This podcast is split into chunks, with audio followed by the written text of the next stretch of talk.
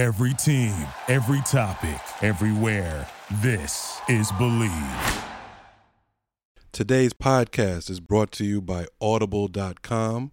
Get a free audiobook download and 30-day free trial at www.audibletrial.com/Bill Rhoden on sports. Over 180,000 titles to choose from for your iPhone, Android, Kindle, or MP3 player. Again, that's www.audibletrial.com/Bill Rhoden on sports. Check it out.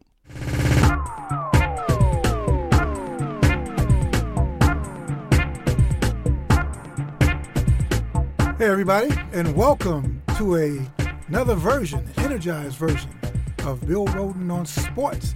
Here, you know, I'm actually here. You're here. I'm here in studio. You know, I can tell because you sound so good in the headphones. You know, it's not, no phone call this time. I like that. I like it.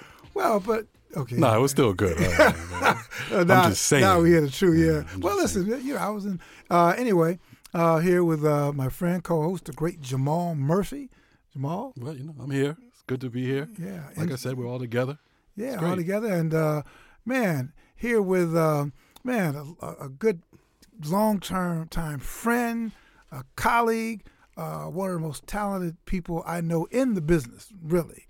One of the few and rare great play-by-play African-Americans in the business, one of the hardest-working people in the business, and somebody who I have immense respect for, the great Dave Sims. Is in the house. Jamal, Dave Bill, Sims. Thanks so much. Legend. The legendary Dave Sims. Appreciate that. Thank you very much. You know, for years, I was telling my wife, I said, Bill Rhoden and I have been on parallel train tracks all the time. And just like, yo, what's up? I know. And it's like, hey, man, you're doing a great job. Yeah, you're doing a great job, too. That's right. And I would see him at football games. Man, we got to get, about 5 years ago, we got to get together. We've been trying to get together for 5 years and finally did it this past about October, November, we finally had a chance to break bread. Finally, and then they had the thing up in Harlem. Yeah, great to see you. Great to be with you guys. And actually, I felt bad because you came to I had my my celebration of leaving the Times of Chocolat, and so I was acknowledging people, and like Dave was there, and I wanted to say, oh, listen, stop. I want to acknowledge, and I was looking right at him, and then. After, when it's over, I said, oh, my God, I didn't acknowledge Dave Sims. No offense. Hey, man, no offense taken. It was great to share the moment with you, and it was a lot of great people from the Times and ESPN, and you guys were there and really enjoyed it. Well, Dave does a lot of stuff, but Dave is currently the radio, television voice of the Seattle Mariners.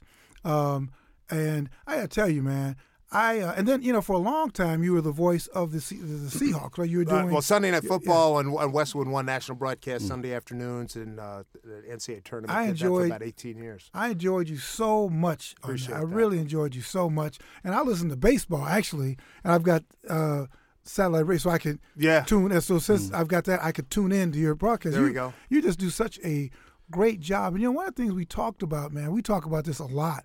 In passing, because we see each other in press box all the time. When invariably we're like one of eight black folks. That many? That many? I know. On a good day, two. Just you two. Man, yeah. Man. I mean, there are times, depending on where we are. Right. If I'm in Seattle, that may be it. Well, it'll be you, me, Warren Moon. Right. But boy, oh God, he went to D.C. He's Jerry. I think it was last night. Jerry. Oh, he's gonna kill me. But anyway, Jerry's a columnist. In D.C. Jerry Brewer. Jerry Brewer. Sorry, right, Jerry. Right. Jerry Brewer. Jerry was there for the longest time. Don't worry, Jerry. We we love you. Yeah, absolutely. But yeah, man, it was that's saying something. If there's more, wow, actually got a quorum here. We got all these brothers here covering the madness. Well, the three of you were saying that it's so rare. Yeah. And it's so bizarre for people because again, I know we've been beating this horse for like the 2 years we've been doing our podcast just about the lack of black folks in this business. And it's bizarre because you go to NFL, NBA, on the court, they ain't nothing but brothers. Right. And then as you start looking around, the higher you go up in the seats of power, the whiter and whiter it gets. Well, in Major League Baseball these days, sadly, you figure, counting 850 guys, 750 on the field, you figure with disabled lists about 850. And I was telling Jamal earlier, ran into Dave Winfield a few years ago coming out of the hotel in Baltimore. I said, yo, man, how many brothers we have in Major League Baseball? He said, anywhere from 43 to 50. You're talking about individual African that on the field playing 43 to 50 guys. We got a couple of managers. Dusty's still hanging in D.C. and Dave Roberts out in L.A. and Lloyd McClendon's a batting coach again in Detroit. Yeah. Okay. But the greatest concentration of black folks I see in Major League Baseball are cleaning the ballpark before the game and cleaning the ballpark after the game. My first, I don't know, season in Seattle, and Seattle of the major cities has probably the lowest percentage of African Americans of the major cities. Right. Get my binoculars out and I'm playing like I'm Patton, and I'm looking around. I'm going, wow, there's a brother there. There's one. There's two. Oh, there's Floyd Little. 3, 4, and that, you know, and that's what it is, man. It's a shame. And Jamal, this is more a generation Bill and I are from. And I said this to Bill, and you agreed with me. We are currently the last generation of African Americans who give a dang about baseball. And now we're trying to change that. Yeah. I mean, I'm talking about in massive numbers. No, you're right. When back in the day, when we were kids, we went to games all the time. And my father told me stories about my grandmother's going to games, especially when Jackie came in. Right. Well, I'm a Mets fan. And part of the reason I'm a Mets fan, part of the reason was in the 86, you had Doc Gooden, Strawberry, Kevin Mitchell, Mookie Wilson. So you had that. Right. And you know, the Yankees had Winfield and Ricky Henderson. Say what you will about Steinbrenner. He always had a lot of brothers. He did. He had a lot of brothers. And brought them back. That's right. Brought them back after careers. Unlike James Dolan. That's an hour. Yeah. Well, you know what? Let's hit on Dolan because we're going to come back to you in baseball because you're doing something very interesting in New Orleans this weekend. So we're going to get back to that. Because on Bill Rhoden Sports, we don't let these get away with shit. So we're going to talk about that. But let's talk about James Dolan. You mentioned bringing people back. And of course, people are still talking about the stunning developments in Madison Square Garden when Charles Oakley, a legend, the legendary Charles Oakley, was basically handcuffed. Yeah. No, not basically. Yeah, no, he was handcuffed. And they had him down on the floor and everything. Now you two guys were eight security guards. Yeah. So you two guys were there. I wasn't there. I was watching from D.C. The next day. I went on the following Sunday. So Jamal, you were there. So now here we are, probably day 4 or 5 of that. And so rather than everybody, exactly a week. It was last. It's a week. So so clearly everybody's seen what's happened, right? Yep. But so now here we are in day 5, the day after, but still people are still talking about it. In New York, they're talking about it. What is it that you think bothers people about what they saw? Because normally, a black man getting handcuffed, you know, and people will be, we want law and order. But there are people like that. There are a lot of, the Trump people are very happy. And in fact, they're mad at Oakley. They, how is he getting all this love? He's the one who was the aggressor. He pushed, you should have looked at Mike and Mike were talking about it. Mm. And a lot of their mentions were angry people that they were glorifying Oakley. So there is that. They were angry that people were supporting Oakley? Correct. Yeah. Correct. Oakley's adored here in New York. Yeah. Oh, not in New York, but the country as a whole. The flyover states, they're not playing. They don't care about Oakley. Iowa. And they look at that on TV and say, you're letting this big black guy push people around and you're happy about it? But what is it that Jamal, you were there. Why are we still talking about this and what is disturbing about that to you? And because you and I have talked, I've kind of had a little different as we begin to think about this, but what was disturbing about that?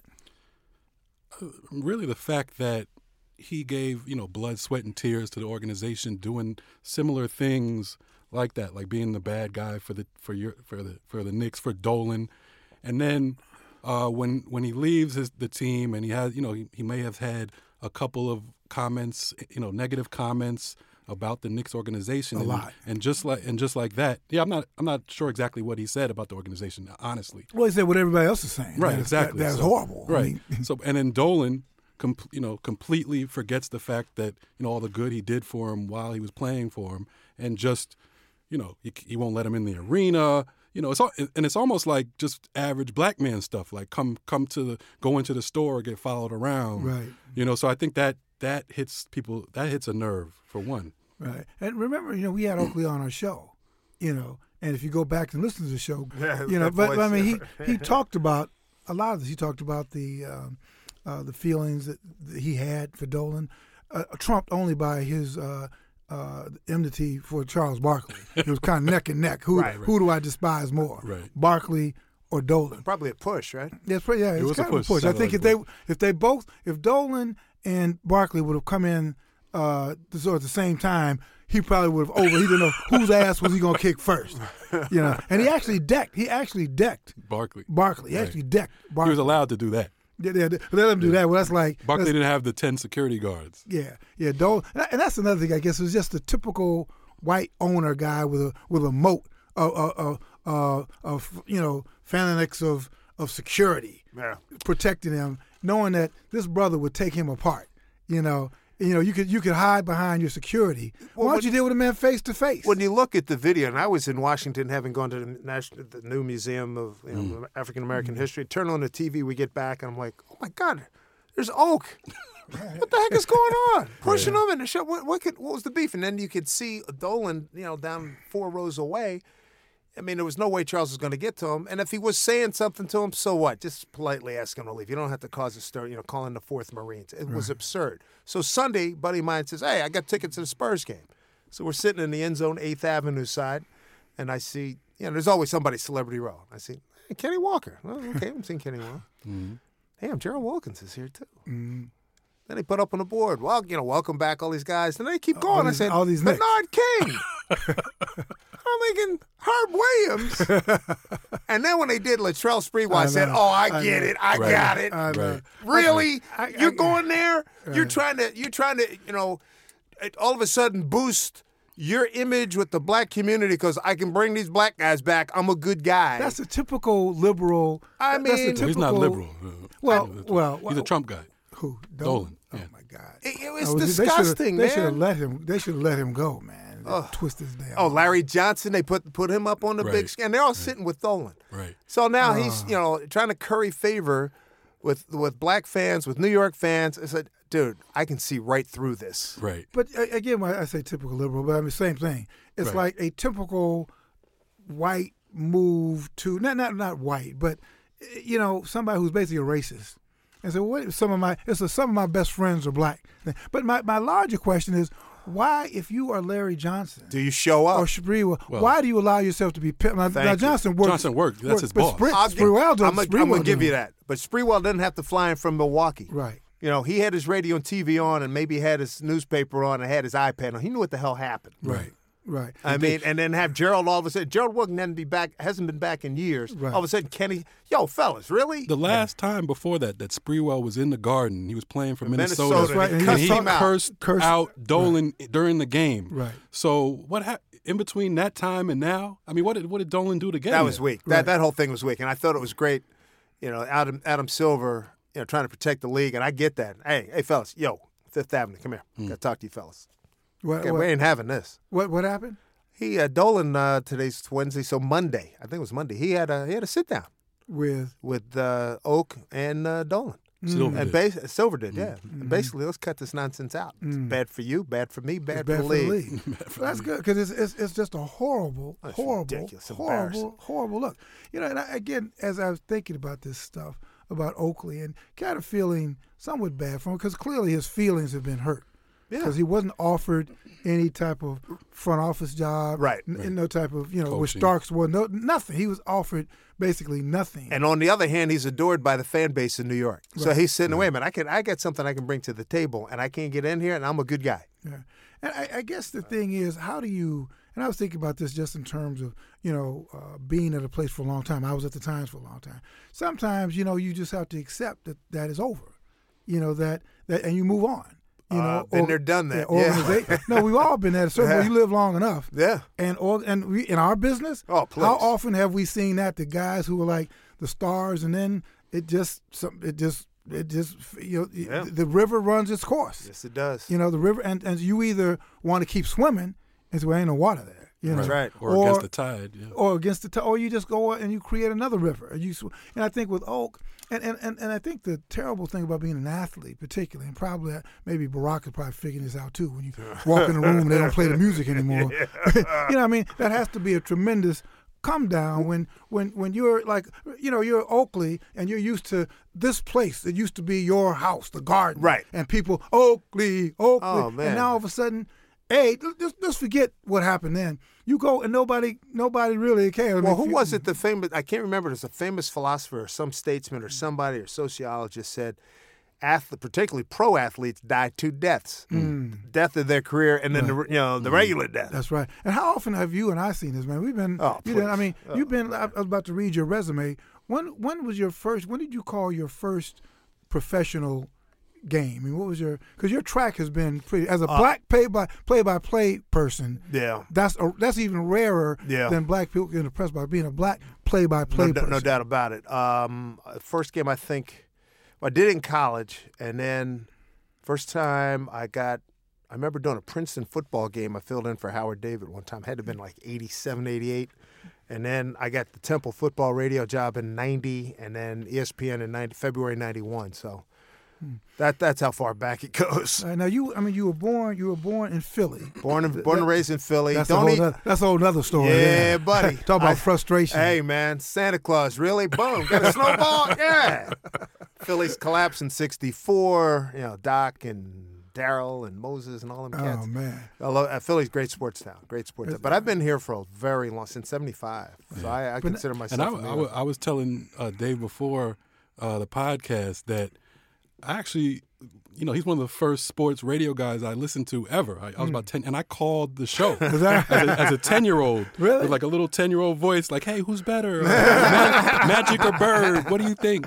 I go way back. We got to get Steve, our engineer. We got to get that footage. That would be great. That call from 1986 of Jamal calling in, calling to Dave Sims. You already the man. If you get that, you're Superman. If you get that. That's impossible. Right? Well, I just like the fact that I've been around long enough to that somebody remembers that. I appreciate that. Yeah, but we don't know that Dave hung up on you. He didn't hang up with me. I would have remembered that. I wouldn't have abused a kid like that. No, there's some Cowboy fans I probably did, that kind of stuff. So from Philly, you went to Bethany College in West Virginia. Yeah, Temple recruited me, Temple University. Went down for my visit, saw Skip Singletary, who was an all-East guard, about 6'3", 250, and I'm thinking, and this was late in the recruiting period. And I said, Coach, why are you recruiting me? He said, we need an eye fullback, and the coaches in your league love you. I looked at Skip Singletary. I said, I can't outrun him, and I ain't playing D1 football. I'm not doing this. So I didn't realize. So you played a year of varsity football, finishing third in kickoff return in the President's Athletic Conference. Yes, sir. And you were a catcher for the Bison's baseball team, Division III. Yeah. So you know the game. Oh, yeah. And remember, and actually, we met. You were a writer first. You wrote for the Daily News here in New York for 7 years. Yeah. Exactly, that's where we met. Yes, that's going way back. Because I just in reading, I remember that's where we met. Yeah, and then I think you made the transition. 1982 went to Satellite News Channel, which is now Headline News. And Satellite News Channel was owned by ABC Westinghouse, and then they bailed after a year and a half. Was that when you look back in your career? Was that one of the better career moves to switch? Because you switched early. Yeah, from buddy. Writing. No you got question about hey, you got that shit right. Hey, I loved my time as a sports writer, and particularly here in New York, where you get to do everything, see everything, meet everybody. But I'll never forget my aunt who got here before I did, and she said, and I knew this in college. And I remember reading Marshall McLuhan way back in the 70s, right? He said, hey man, the newspapers ain't gonna happen for a long, and sure enough. And plus I was telling Jamal, I knew when I was 10, 12, 13 years old I wanted to be a broadcaster. Really? Is that right? Oh yeah. I grew up total jock. My father was, one of these guys, hail fellow, well met, worked at the post office in Philly, had a white collar job there, was an executive, one of the few blacks. And we used to go to games. He took me to pro games, football, baseball, basketball. He ran the Philadelphia post office, softball league and basketball league. So I've been going to games since I was like 3, 4, 5 years old. So this is all I know. Wow. I wasn't going to be a chemist. Right. So how did you get to be play-by-play? Because, most brothers, even if you're now, everybody wants to be in front of the camera, everybody wants to be an analyst, but being an African American play-by-play is a rarity, man. Yeah, how did you get into doing play-by-play as opposed to the whole analyst? Well, thing? Like I said, I geared myself towards that in college, and long story short, Mr. Cosby helped me get the Temple job in 1990. Oh, really? Yeah, because I was at FAN, he was at Kaufman Astoria Studios. His right hand guy Frank Scotti told my brother-in-law who worked on the Cosby Show, hey, I like this guy. Oh, it happens to be my brother-in-law. Hey, bring him down one day. Oh, okay. Boom, boom, boom. Hey, if you ever need anything, yeah, I'd like to meet Bill. I want to ask him something.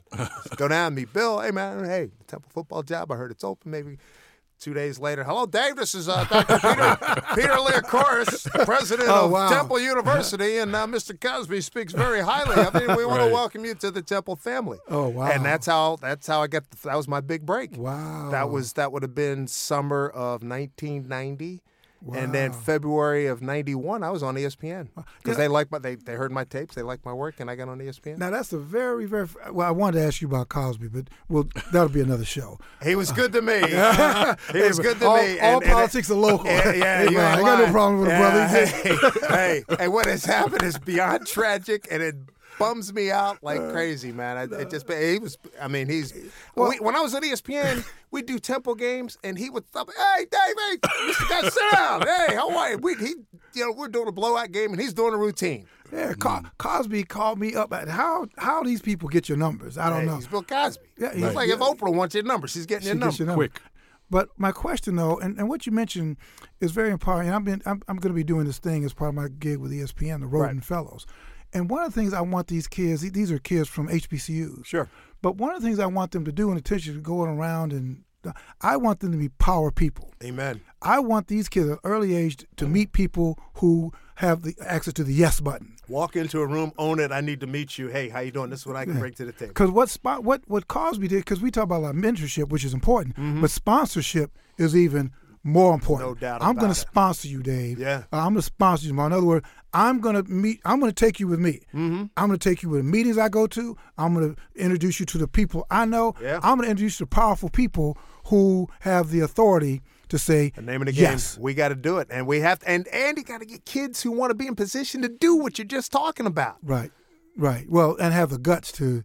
Right, and you got to leave the boys, you got to leave the hood behind or whatever your circumstance is, you're going to have to, is Mike Claiborne in St. Louis, says, he's one of the other black play-by-play guys, he does the pre and post on Cardinal Radio, and Paul, Robert Ford in Houston does radio play-by-play for the Astros, he says, we're all the Lone Ranger in our markets. I was like, you ain't lying.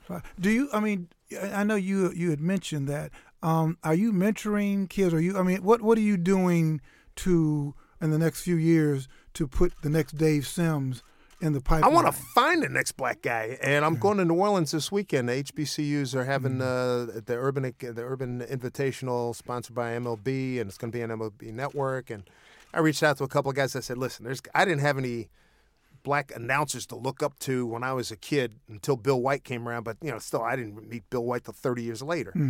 And in my position, having been fortunate enough to do major college basketball, football, NFL, Major League Baseball. I want to give something back. I got to give something back. Come on, and there's got to be somebody coming along the pipeline I can sit down with. The thing that's interesting is I get emailed all the time by young white kids, all the freaking time, man. And I'll help. Hey, can you listen to my tape? I don't hit them up or anything. Although I'm going to start if the requests keep coming. Well, yeah, you got to monetize it. Yeah. And so, but that's my feeling. For a young black kid though, who, maybe his mother listens to this, his dad or whatever. What's the step? What's the first step to getting in to doing this? First of all, you got to have unbelievable and unrelenting self-confidence. And I tell kids now, if I had it to do over again, I would have I was a jock all the way through football, all 3 seasons, all 4 years in high school. But I would get involved with the theater department. When I got to college, I did radio and TV stuff. I got internships.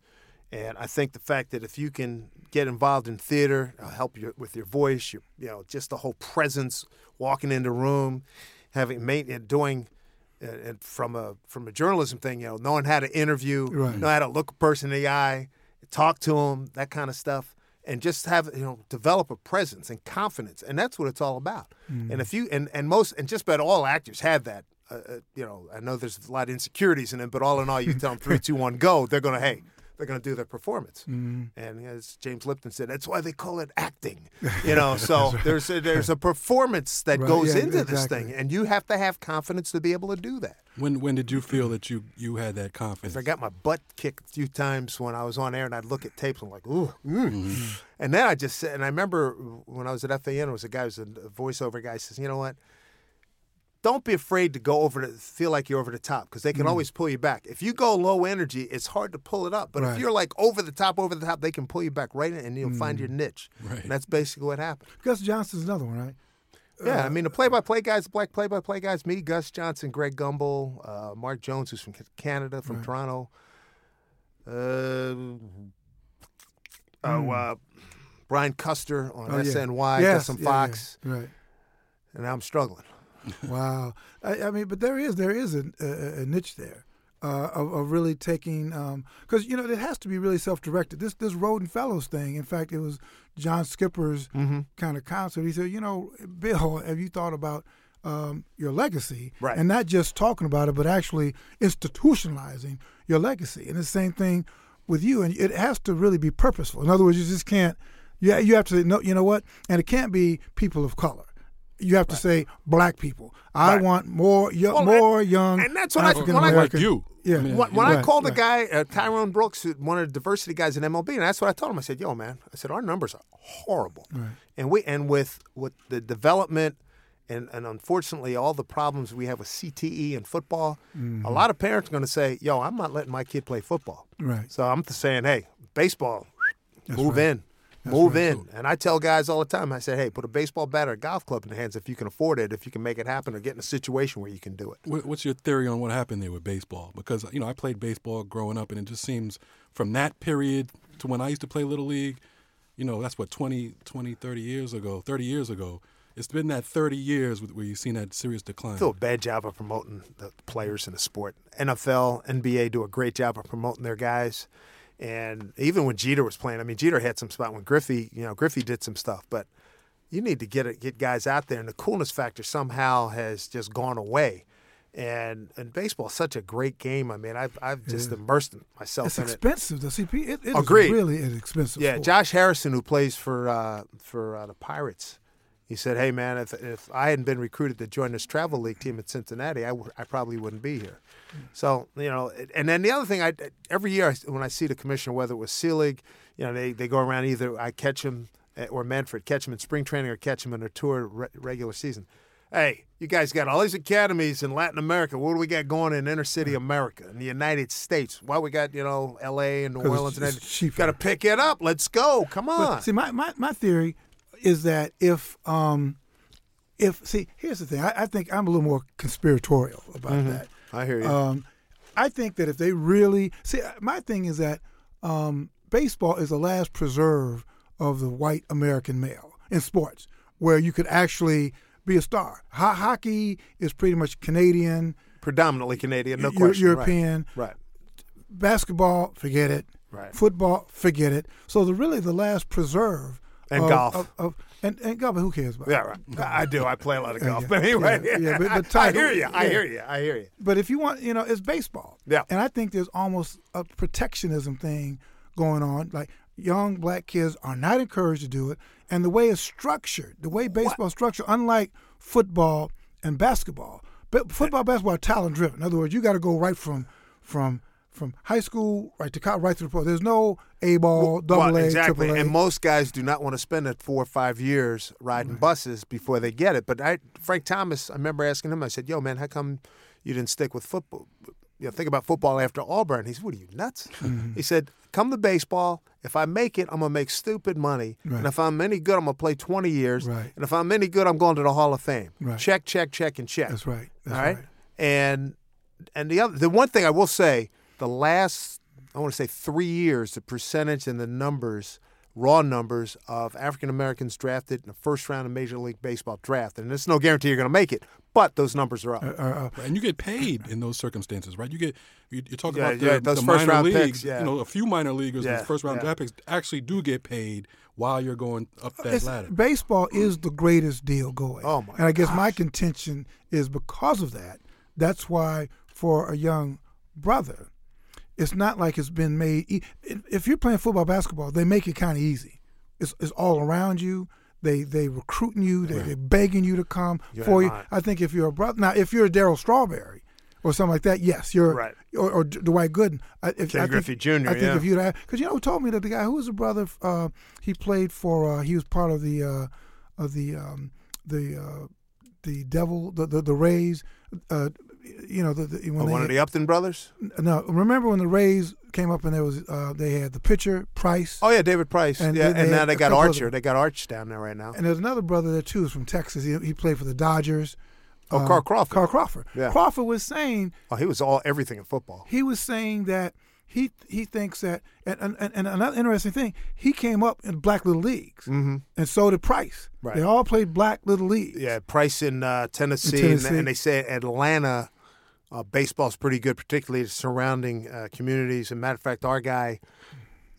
Kyle Lewis, he was our number one pick. Mm-hmm. He blew up his knee, but he'll be back in. He's from the Atlanta area, mm-hmm. and he's projected to be like a super duper star. I mean, he's got all the tools, and you know, two parent home, so he's had a lot of advantages. But, a lot of other cats don't have. But what Crawford was saying though, he said when he got to high school, he said that's the weeding out point. Yes, and he said it was almost as if they didn't really want me or us to play mm-hmm. right. high school ball. Right. See, and they made it really difficult. A guy like Crawford who was just so phenomenally talented. Yeah. But if you were just kind of okay, right. they need an okay brother. So, right. so I guess I keep hammering back on this stuff that it's almost, whether it's consciously or subconsciously, is that we want the white kids because this is kind of... Well, and here's the other thing, too. Scholarship-wise, mm-hmm. as in basketball, full ride. Football, full ride. Right. Baseball, you might get a quarter ride. Right. Because the number of scholarships available for the high-powered baseball programs in college baseball are limited. Right. I mean, you know, really? You're going to carry 25, 30 guys. Mm-hmm. You might have, you know, they're getting you know, a 25% scholarship, but basically it's not a full ride. Maybe one or two guys get a full ride. But mm-hmm. if a guy is that good, he's already been signed and he's playing in you know, rookie right. league and ready to make the move. Yeah, so again, there's another economic component to it.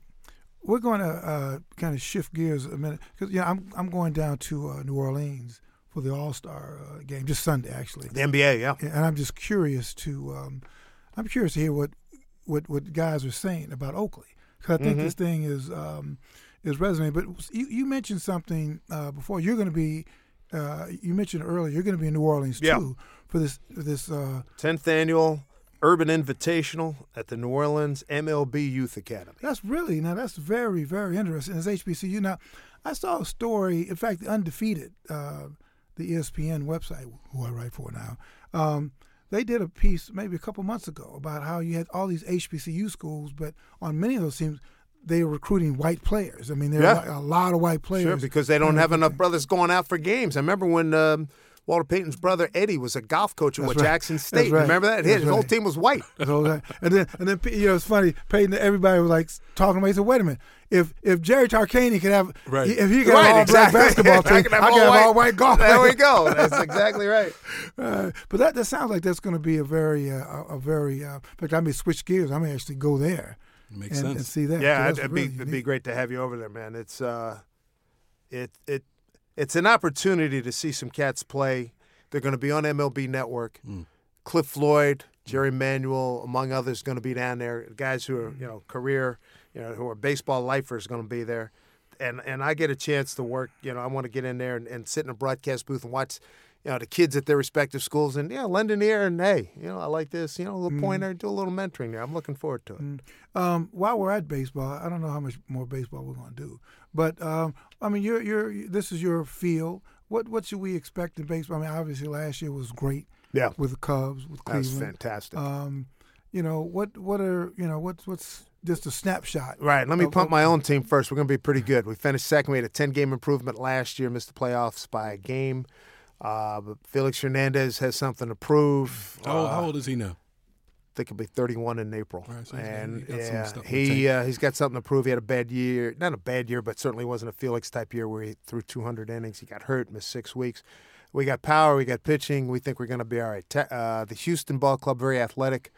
If their pitching comes around, they're going to be a force. The Cubs right now got to be hands-down favorite to win the National League. Cleveland added Encarnacion. Got to love that. From their standpoint, they get a couple of pitchers back and Brantley back, so they're still going to be a team to watch. They're going to be tremendous. I think, what about the Mets? Yeah, what about the Mets? I tell you what, the Mets rotation, they got to stay healthy. That rotation is nasty. We play them. They come to our place. Okay. We have a homestand where we play the Yankees, the Red Sox, and the Mets. in late July, which is going to be, for me, I'm going to love it. All these Eastern teams and everything. It's going to be great. Yankees have a core of young kids coming up that could be nice. They benefited from bringing Chapman back. It was the Torres kid at shortstop. They like him a lot. Boston's going to be loaded. Their pitching rotation's ridiculous with Sale, going to, with Porcello and David Price. You know, Toronto can still swing the bat. So it's going to be I can't really speak a lot about the National League except for the Cubs. Right. Phillies are a year or two away. Mets are, Mets pitching. Right. Cespedes have a good year and stay healthy. That would be huge. If.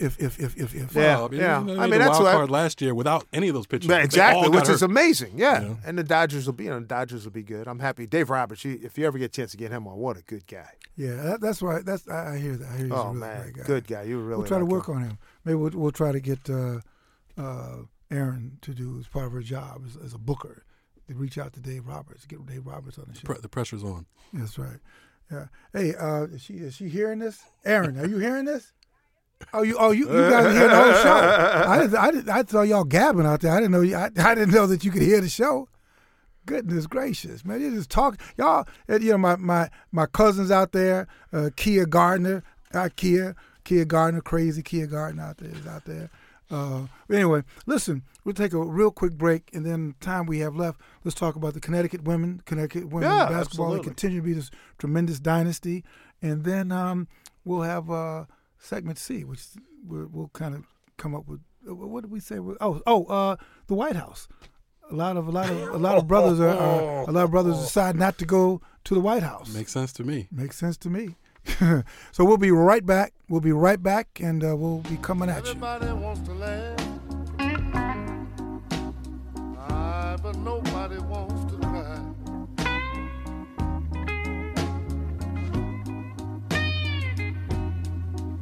I say everybody wants to laugh,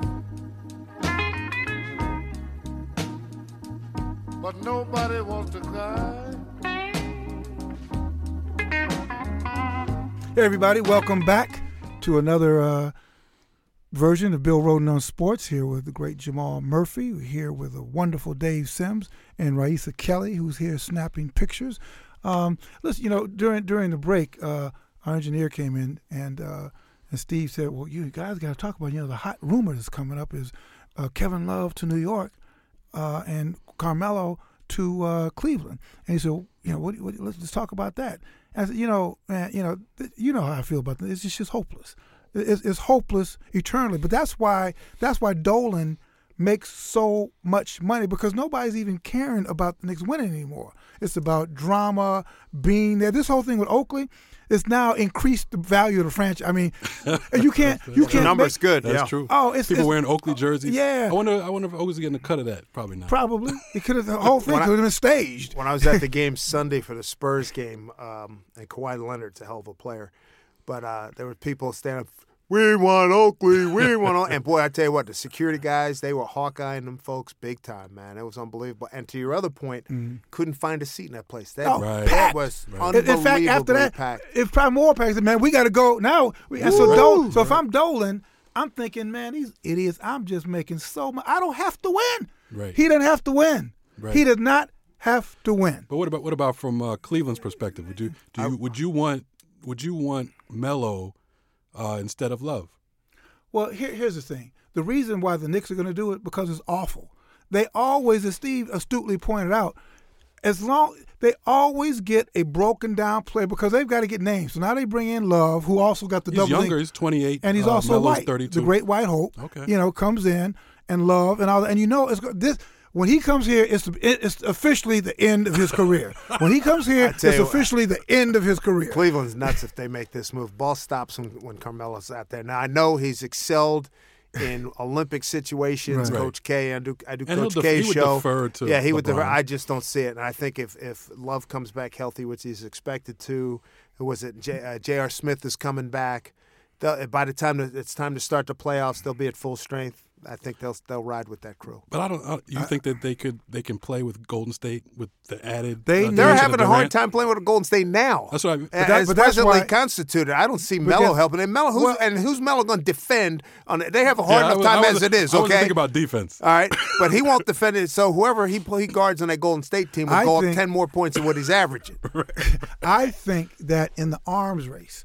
If you add an inspired Carmelo Anthony is a superstar. Still play he can score. No, he is still a superstar. Okay, right. He's a bigger superstar than Kevin Love. Oh, he's no question. But in terms of how he fits as a piece, it'll fit. Listen, man, these guys have been playing basketball since they were 6 years old. No, I hear you. They can fit. They can make it and work. Especially LeBron. Because LeBron, Melo. The thing with Melo, he's older. That's what I can see from Cleveland's perspective. We wouldn't want to give up a younger Kevin Love for Melo, who's 32. His knees are pretty much gone. Let me just say this. Last week, what game was that? Golden State played Washington. I think it was last Friday. I watched that game. Heck of a game. That's one where LeBron was falling out of bounds and banked him from like 30 feet. Right. And Love basically helped won the game in overtime. Right. He had a great game. He had 32-10 or whatever. And it seemed to me the way LeBron was reacting to Love, that seemed to be a signature game. Like, hey, kid, you belong here now. You're my guy now. And then, and not only that, remember Franco Isola had the article basically saying that at the time that LeBron was trying to make that trade happen, that he said go get Melo no matter what it costs, even if I have to give up Love. After that game, they asked him about it, and he totally smashed the idea and said he said that's trash, and the person who wrote it is trash. Yeah. Hey, listen, and the time we have left. UConn. How about UConn? Yeah, let's talk about 100 straight. Now let's talk about winning. Now let's talk about winning. Let's talk about real basketball. The UConn women, I'd say they may be as great a dynasty as Jabbar, Alcindor. You don't have to reach for that. I mean, you have to say it. I mean, 100 wins and 4 consecutive titles is just incredible, and it was great. Watching the end of the game, they had all their former players, not all, but a lot of their former players. I mean, that to kick butt like that, for most of the season, they're just cakewalking, and then in the tournament, they beat 4 or 5 good teams and they win a championship. Is that, I guess the question becomes, is that good for the women's game, or does it, and I guess, do you think, is that good for the women's game? I ain't gonna lie to you. If I'm going to watch a college basketball game, women's college basketball game, Connecticut better be one of the teams. Right. That's right. And it doesn't matter. It is what it is, first of all, right? It doesn't really matter. Yeah. Right. But it's good for the game because he develops those players too. I mean, all those girls come in, they're great players when they come in, but they go on to be great players in the WNBA. They run the WNBA. Right. The girl, who was the girl... and I can't Bleav I forget her name. Remember the pitcher in the Little League a couple of years ago? She goes to my school in Philly. Oh, really? Where does she say she wants to play her sport? She wants to go to UConn. She's a good player. Where is she now? I mean, she's still young, right? Yeah, she's only like a junior in high school. Right. Yeah. But she'll probably, if she can play, she's going to have the grades, so they don't have to worry about that. I mean, Connecticut's not Harvard, but I mean, she's going if she wants to go. And Gino's a Norristown, PA guy, and he does a great job. No, and I guess even during the Wooden years. There were times when people were saying that, well, are they good for men's basketball? Because nobody came close. When they had Alcindor, and there was nobody came close to them. Yeah. So and even then, Wicks, Rowe, and Patterson, the next after Kareem left, they still won it. With Walton and all that. And then they won with Walton. I mean. So, the thing is, I mean, beat them. Beat them. I don't mind having a dynasty. The Packers had a run, the Yankees had a run, the Canadiens, the Celtics, et cetera, et cetera. And they're not getting all the players. I mean, you only got 12 players on the team. There's plenty of great talent out here. Boy, somebody has to step up. I watched about 5-10 minutes of that game against South Carolina. Dawn Staley's a Philly girl, and she's recruited. She's great, isn't she? I love Dawn Staley. And she's been a very successful coach everywhere she's been. And I couldn't Bleav, the game, it was 4, then it was 8, and I said, you know what, it's about to be, and boom, the game was over. That's right. That was a poor Dawn, and she knew it was over too. Yeah. Hey, listen. In the last couple, minutes that we've got here, the ritual of the winning Super Bowl team is to go to the White House, and a couple players have made it known that they are not going to the White House. And I was going to say, what do you guys think? Well, I know what you guys think because you're on Bill Rhoden on sports and you think it's wonderful. But what do you, what do you think of that? The tight end, Martellus Bennett, he's been very vocal. I'm not going. Right. What do you guys think? A couple other guys, and also LeGarrette Blount, couple of DBs, McCourty kid from Rutgers, and Howie Long's son. Chris Long joined in. Chris Long said he's not going. I hadn't seen White House that one. Oh, good for him. Yeah. So, and that's big to me because that's the first non-black guy to actually take a stand like that. I hadn't seen that one. So yeah, I mean, obviously it's a good thing, and I don't want. I mean, Brady didn't show up to the Obama White House. I know, right? Yeah, screw him. Screw him. But I must tell you, as much as a bigger problem I got with Brady, the boy can play football. Oh my goodness! No matter how much you may hate, man, what he did to them, not only just physically, moral, spiritually, he basically broke their spirit. No doubt. I'm at the game and I'm like looking at the bench. Them boys, they it's like they knew it's over. Heads were hanging. Their heads were hanging. They would start playing stiff, and it's almost as if could you walk me to the river and just drown me now? That's how I felt watching. Yeah. No, man, that guy, greatest of all time. Yeah, seriously, greatest. I don't have a problem with that at all. And if whether the ball is, I think that maybe 20 years from now we'll find out that maybe he's using THD, human growth hormone, because you don't get older and get better. That's just. Right. Nobody gets older and better. I hope not, but the thing that I marvel at him that almost every ball is catchable. Huh? Right. Almost every ball is catchable. Yeah. I mean, he throws it right in your catch rate. I noticed from James Lofton, right in the catch radius. Right. And and just get your hands out there. Use your doggone hands. The only miracle catch was a catch that Edelman made. Now I'm more baffled. What do you call it? You mean Edelman? Yeah. There's some luck involved, though. I mean, I just can't give him all the credit in the world. He's a great player, but he has Belichick. He has one of the best coaches ever. This is a Jets fan here. I don't even know if I'm a Jets fan anymore. I don't think you can sell that. They're good. They're really good. Yeah, they're really good. No, really good. But you have football is the biggest team sport there is. You're 28-3. I still think Dan Marino is the best quarterback I ever saw. I'm gonna take the ring.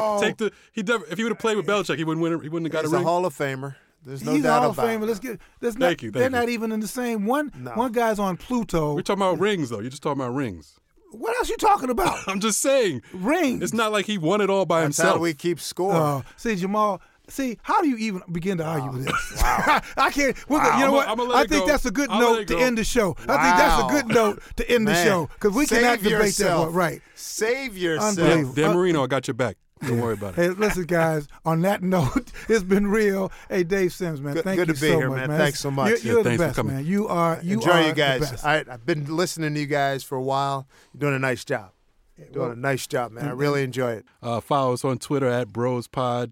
Check us out on Facebook, Bill Rhoden on Sports fan page, SoundCloud, iTunes, Bill Rhoden on Sports. Keep listening.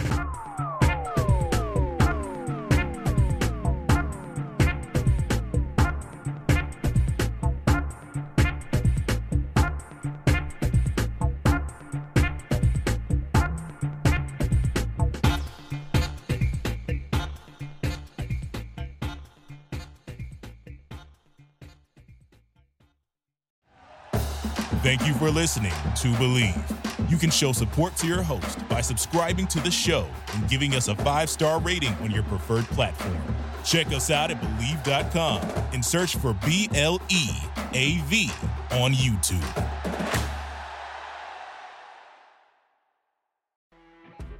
You know when you're listening to a true crime story that has an unbelievable plot twist that makes you stop in your tracks? That's what our podcast, People Are the Worst, brings you with each episode. I'm Rachel. And I'm Rebecca. We're identical twins who love true crime cases that make you say, "Didn't see that coming," and we hate the people responsible for them.